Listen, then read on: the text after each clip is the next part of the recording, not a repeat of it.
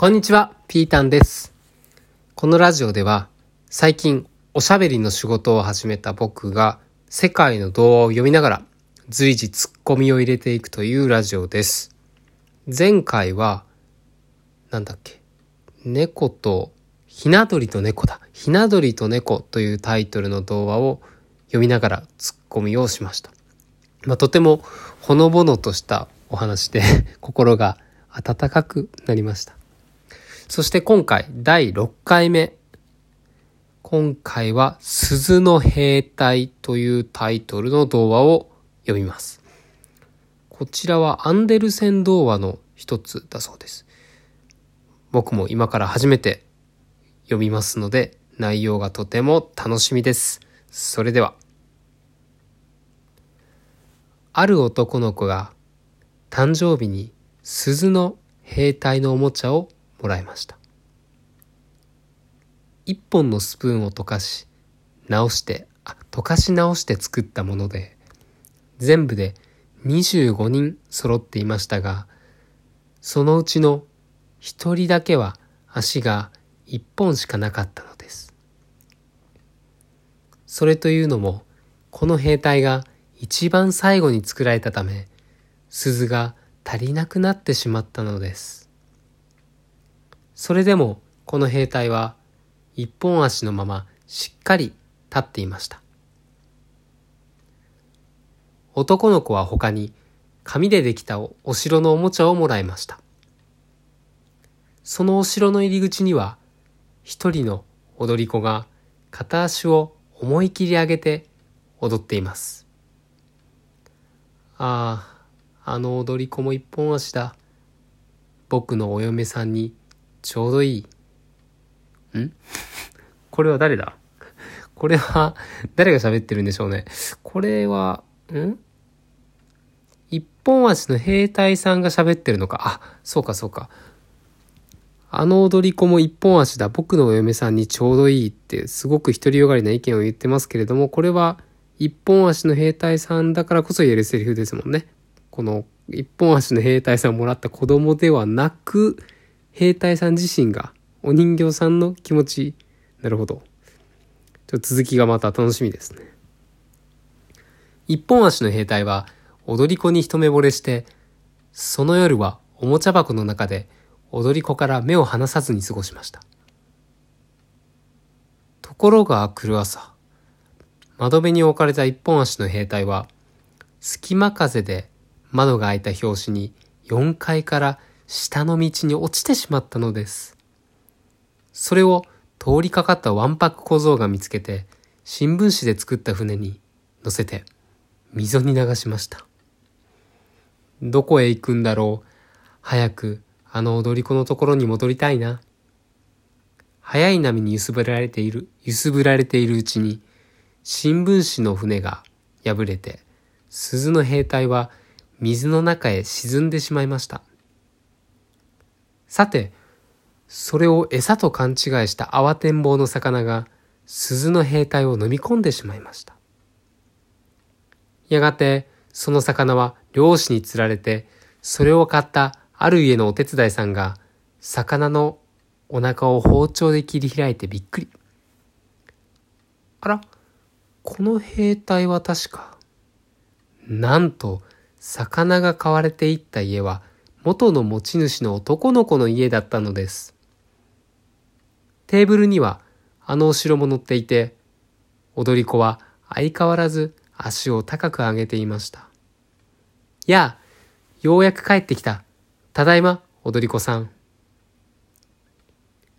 一本足の兵隊がじっと踊り子を見つめていると、持ち主の男の子が一本足の兵隊を掴んでいました。一本足の兵隊なんてもういらないや。そして燃え盛るストーブの中に放り込んでしまったのです。恐ろしい子供。え？ー、これ、兵隊さんが4階から落ちた時に特に何も思わなかったのかな？最初25人もらってでそのうちの一人だけ足がなかった。であくる朝見てみるとその片足一本足のお人形さんだけがいなかったと。で奇跡的に魚の中にいて帰ってきたけどちょっと魚臭かったのが嫌だったのかな。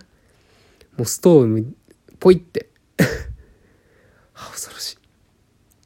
そして燃え盛るストーブの中に放り込んでしまったのです。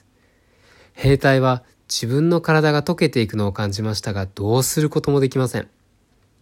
さよなら踊り子さん。いつまでもお元気で。その時不意に窓が開いて風が吹き込み髪の踊り子がひらひらと舞い上がるストーブとあストーブの中の兵隊のところへ飛び込んできました。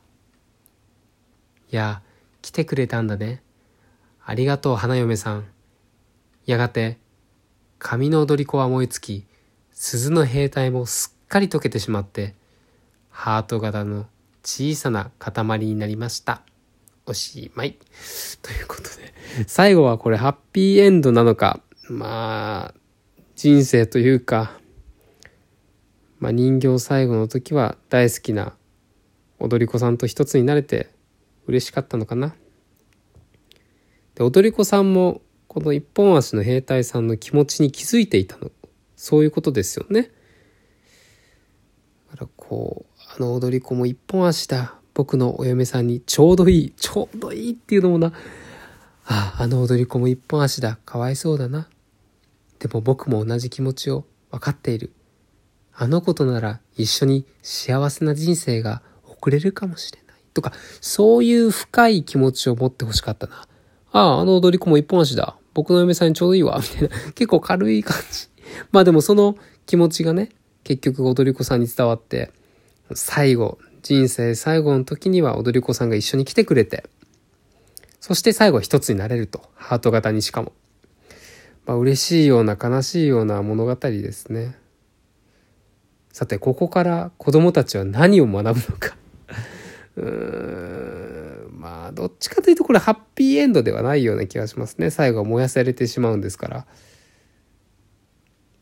まあ、あれかな。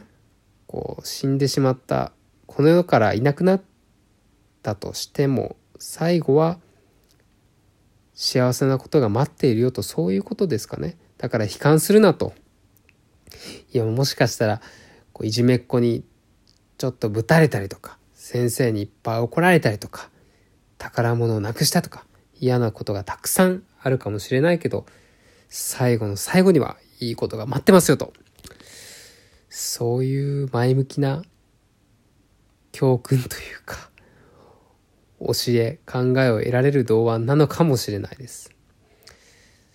まだまだ僕私童話について詳しくはないですけれどもアンデルセン童話ってこういう感じで割とハッピーエンドじゃない童話が多いって聞きますね。まあこれからいろんな童話を読むことになりますがその度にうわ今回もハッピーエンドじゃなかった。って感じることが何度かあるような気がします。まあ、いずれにせよまあ、今回の童話は悲しいながらも最後は最後にハッピーエンドが待っているとそういうことがわかる童話でした。では次回は第7回ですね。タイトルが「雲にされた女の子」ということで またなかなかハードな内容な気がしますが近いうちに朗読をしてツッコミをしながら朗読をして配信したいと思います。さようなら。